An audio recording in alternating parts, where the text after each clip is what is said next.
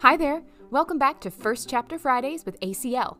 If you're a first-time listener, First Chapter Fridays is a podcast from the Augusta County Library during which each Friday, one of the Augusta County librarians will read the first chapter of a favorite book in different genres and age ranges, including middle grade books for ages 8 to 12, YA books for teens, and fiction and nonfiction for adults. These might be titles you haven't had the chance to discover yet, and all of the titles we read will be available through your local public libraries. This week's first chapter is The Lost City of Z by David Grann. This is a fascinating true story of deadly obsession in the Amazon and a man's quest for truth. After stumbling upon a hidden trove of diaries, Grann sets out to solve the greatest exploration mystery of the 20th century. What happened to British explorer Percy Fawcett and his quest for the lost city of Z?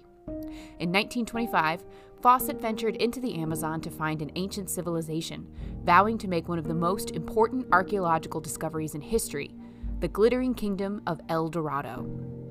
Thousands died looking for it. Fawcett, determined to find the city he had dubbed Z, set out with his son and the imaginations of the world into uncharted wilderness. The expedition team vanished, leaving behind little but tantalizing clues that inspired so many others to discover the truth of Fawcett's doomed adventure. Grann dives deep into the mystery, revealing new discoveries of Fawcett's fate and the city he called Z. Other titles similar to this one, featuring intensely researched and enthralling narratives in exotic places, include The Lost City of the Monkey God by Douglas Preston, The Last Wild Man of Borneo by Carl Hoffman, Pirate Hunters by Robert Kurson, and The River of Doubt by Candace Millard. We hope you enjoy the first chapter of The Lost City of Z by David Grann.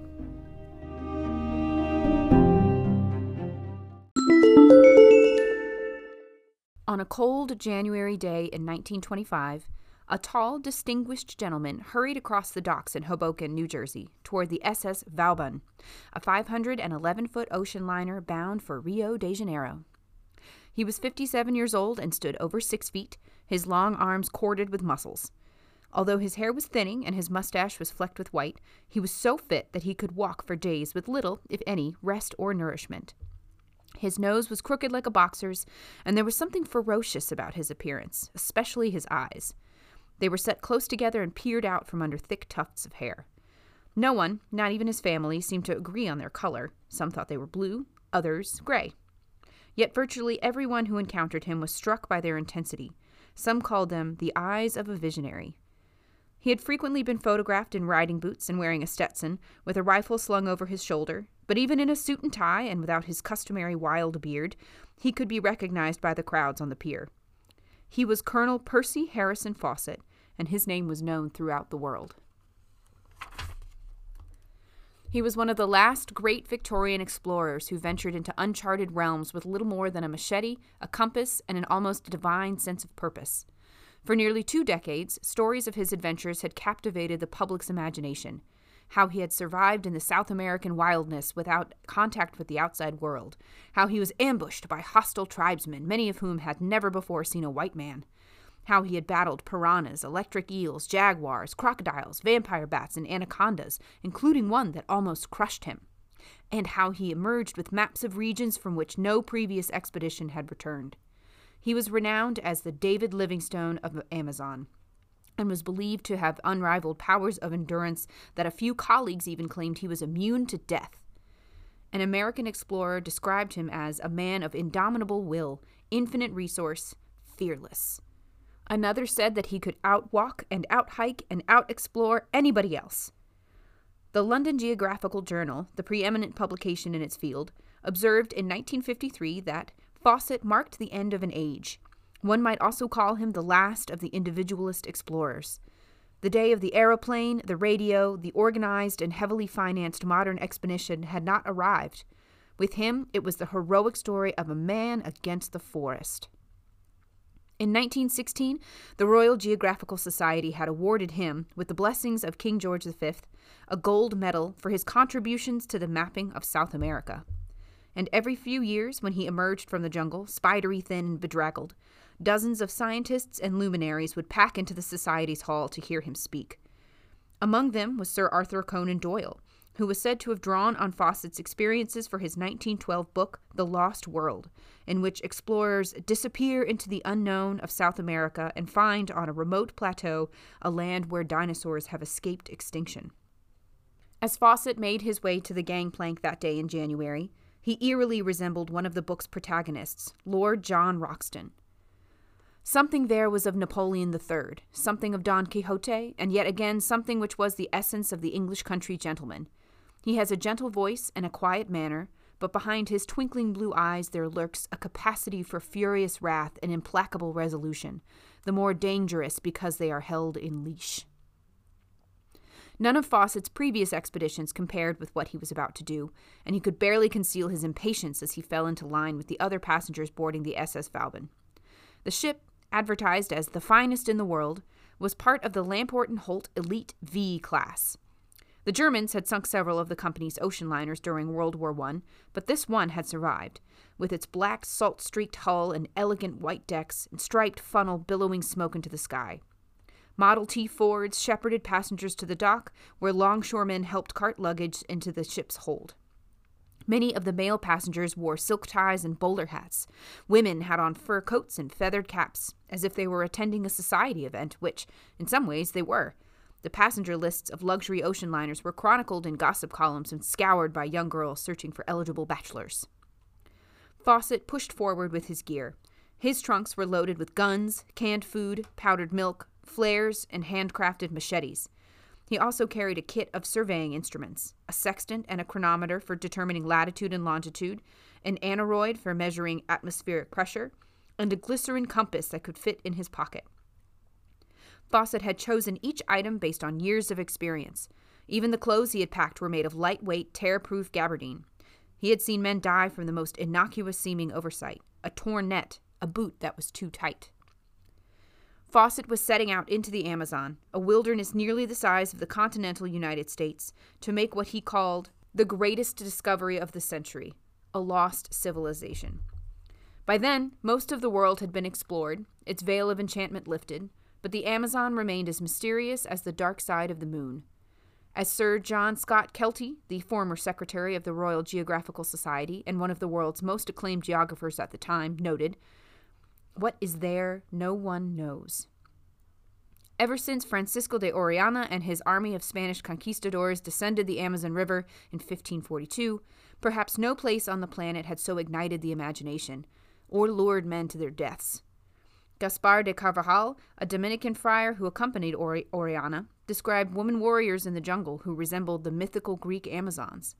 Half a century later, Sir Walter Raleigh spoke of Indians with their eyes in their shoulders and their mouths in the middle of their breasts, a legend that Shakespeare wove into Othello. And of the cannibals that each other eat, the anthropophagi and men whose heads do grow beneath their shoulders. What was true about the region, serpents as long as trees, rodents the size of pigs, was sufficiently beyond belief that no embellishment seemed too fanciful. And the most entrancing vision of all was El Dorado. Raleigh claimed that the kingdom, which the conquistadors had heard about from the Indians, was so plentiful in gold that its inhabitants ground the metal into powder and blew it thorough hollow canes upon their naked bodies until they be all shining from the foot to the head. Yet each expedition that had tried to find El Dorado ended in disaster. Carvajal, whose party had been searching for the kingdom, wrote in his diary, "We reached a state of privation so great that we were eating nothing but leather, belts and soles of shoes, cooked with certain herbs, with the result that so great was our weakness that we could not remain standing."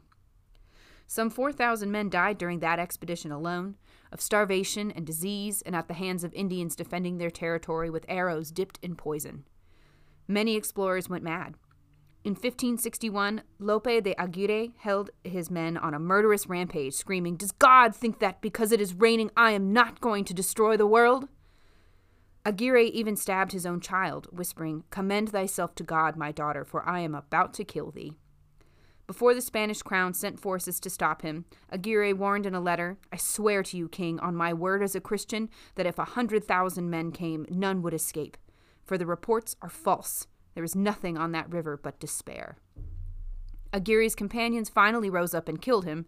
His body was quartered, and Spanish authorities displayed the head of the wrath of God in a metal cage. Still, For 3 centuries, expeditions continued to search until, after a toll of death and suffering worthy of Joseph Conrad, most archaeologists had concluded that El Dorado was no more than an illusion. Fawcett, however, was certain that the Amazon contained a fabulous kingdom, and he was not another soldier of fortune or a crackpot. A man of science, he had spent years gathering evidence to prove his case, digging up artifacts, studying petroglyphs, and interviewing tribes. And after fierce battles with skeptics, Fawcett had received funding from the most respected scientific institutions, including the Royal Geographical Society, the American Geographical Society, and the Museum of the American Indian. Newspapers were proclaiming that he would soon startle the world. The Atlanta Constitution declared, "It is perhaps the most hazardous and certainly the most spectacular adventure of the kind ever undertaken by a reputable scientist with the backing of conservative scientific bodies." Fawcett had determined that an ancient, highly cultured people still existed in the Brazilian Amazon, and that their civilization was so old and sophisticated it would forever alter the Western view of the Americas. He had christened the lost world the City of Z. The central place I call Z, our main objective, is in a valley about 10 miles wide, and the city is on an eminence in the middle of it, approached by a barreled roadway of stone, Fawcett had stated earlier. The houses are low and windowless, and there is a pyramidal temple. Reporters on the dock in Hoboken, across the Hudson River from Manhattan, shouted questions, hoping to learn the location of Z. In the wake of the technological horrors of World War I, and amid the spread of urbanization and industrialization, few events so captivated the public. One newspaper exulted, "Not since the days when Ponce de Leon crossed unknown Florida in search of the waters of perpetual youth has a more alluring adventure been planned." Fawcett welcomed the fuss, as he described it in a letter to a friend, but he was careful about how he responded. He knew that his main rival, Alexander Hamilton Rice, a multimillionaire American doctor who commanded vast resources, was already entering the jungle with an unprecedented array of equipment. The prospect of Dr. Rice finding Z terrified Fawcett. Several years earlier, Fawcett had watched as a colleague from the Royal Geographical Society, Robert Falcon Scott, had set out to become the first explorer to reach the South Pole, only to discover when he got there, and shortly before he froze to death, that his Norwegian rival, Roald Amundsen, had beaten him by 33 days. In a recent letter to the Royal Geographical Society, Fawcett wrote, "I cannot say all I know or even be precise as to locality, for these things leak out, and there can be nothing so bitter to the pioneer as to find the crown of his work anticipated." He was also afraid that if he released details of his route and others attempted to find Z or rescue him, it would result in countless deaths. An expedition of 1,400 armed men had previously vanished in the same region. A news bulletin telegraphed around the globe declared, "Fawcett Expedition to penetrate land whence none returned." And Fawcett, who was determined to reach the most inaccessible areas, did not intend, like other explorers, to go by boat. Rather, he planned to hack straight through the jungle on foot. The Royal Geographical Society had warned that Fawcett is about the only living geographer who could successfully attempt such an expedition, and that it would be hopeless for any people to follow in his footsteps. Before he left England, Fawcett confided to his younger son Brian, "If with all my experience we can't make it, there's not much hope for others." As reporters clamored around him, Fawcett explained that only a small expedition would have any chance of survival. It would be able to live off the land and not pose a threat to hostile Indians. The expedition, he had stated, will be no pampered exploration party with an army of bearers, guides, and cargo animals. Such top-heavy expeditions get nowhere. They linger on the fringe of civilization and bask in publicity. Where the real wild start, bearers are not to be had anyway, for fear of the savages. Animals cannot be taken because of lack of pasture and the attack of insects and bats. There are no guides, for no one knows the country. It is a matter of cutting equipment to the absolute minimum, carrying it all oneself, and trusting that one will be able to exist by making friends with the various tribes one meets. He now added, "We will have to suffer every form of exposure. We will have to achieve a nervous and mental resistance, as well as physical, as men under these conditions are often broken by their minds, succumbing before their bodies." Fawcett had chosen only 2 people to go with him, his 21-year-old son Jack, and Jack's best friend, Raleigh Rimmel. Although they had never been on any expedition, Fawcett believed that they were ideal for the mission. Tough, loyal, and because they were so close, unlikely, after months of isolation and suffering, to harass and persecute each other, or, as was common on such expeditions, to mutiny. Jack was, as his brother Brian put it, the reflection of his father, tall, frighteningly fit, and ascetic. Neither he nor his father smoked cigarettes or drank. Brian noted that Jack's 6 feet 3 inches were sheer bone and muscle, and the 3 chief agents of bodily degeneration, alcohol, tobacco, and loose living, were revolting to him. Colonel Fawcett, who followed a strict Victorian code, put it slightly differently. He is absolutely virgin in mind and body. Jack, who had wanted to accompany his father on an expedition since he was a boy, had spent years preparing, lifting weights, maintaining a rigid diet, studying Portuguese, and learning how to navigate by the stars. Still, he had suffered little real deprivation, and his face, with its luminescent skin, crisp mustache, and slick brown hair, betrayed none of the hardness of his father's. With his stylish clothes, he looked more like a movie star, which is what he hoped to become upon his triumphant return. Raleigh, though smaller than Jack, was still nearly 6 feet tall and muscular. A fine physique, Fawcett told the RGS. His father had been a surgeon in the Royal Navy and had died of cancer in 1917, when Raleigh was 15. Dark-haired, with a pronounced widow's peak and a riverboat gambler's mustache, Raleigh had a jocular, mischievous nature. He was a born clown, said Brian Fawcett, the perfect counterpart of the serious Jack. The 2 boys had been virtually inseparable since they roamed the countryside around Seaton, Devonshire, where they grew up, riding bicycles and shooting rifles in the air. In a letter to one of Fawcett's confidants, Jack wrote, "Now we have Raleigh Rimmel on board, who is every bit as keen as I am. He is the only intimate friend I have ever had. I knew him before I was 7 years old, and we have been more or less together ever since. He is absolutely honest and decent in every sense of the word, and we know each other inside out." As Jack and Raleigh now excitedly stepped on board the ship, they encountered dozens of stewards in starched white uniforms rushing through the corridors with telegrams and bon voyage fruit baskets.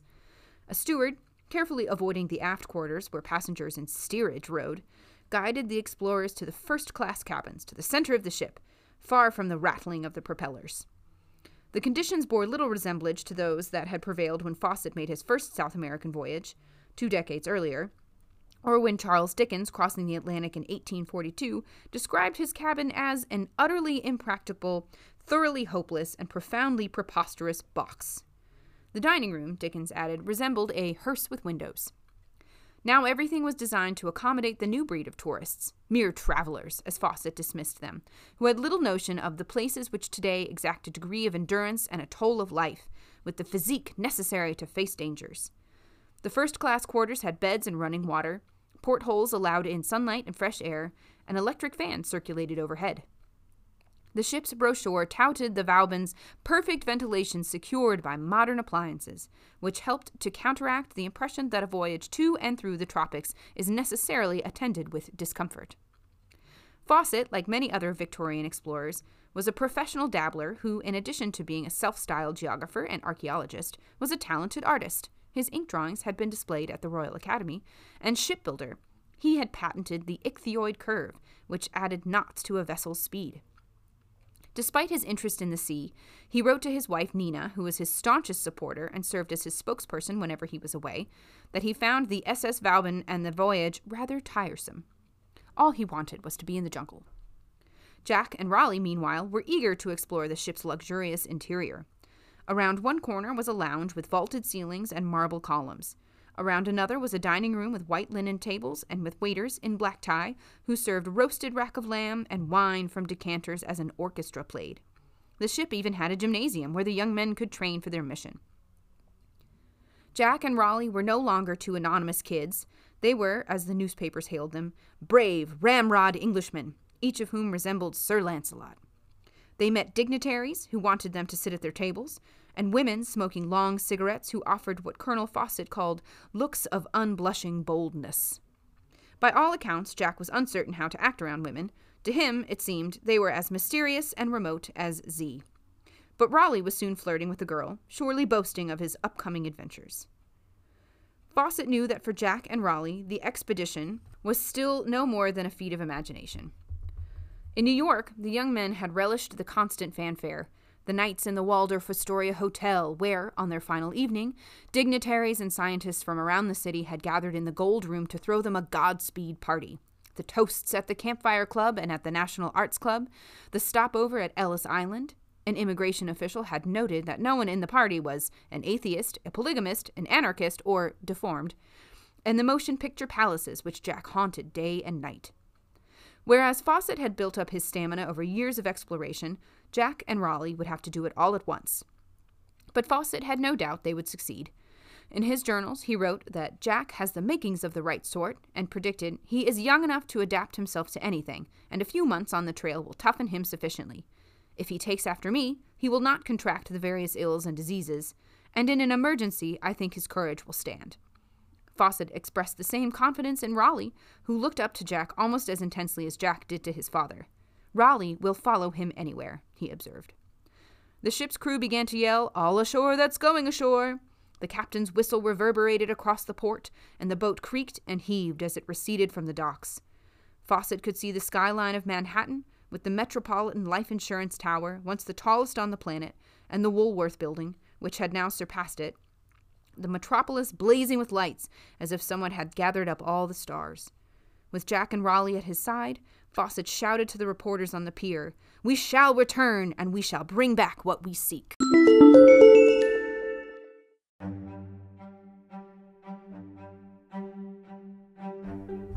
If you'd like to find out what happens next, The Lost City of Z is available in print, as an ebook on Libby, and was made into a movie in 2016. There will be no First Chapter Fridays next week, as it's New Year's Day, but tune in the following week for another exciting glimpse into a new book. This episode was read by Churchville Library Branch Manager Allie. The Lost City of Z was written by David Grann. It was published by Doubleday, an imprint of the Doubleday Publishing Group, a division of Random House, Inc., New York. Thanks for tuning in to First Chapter Fridays!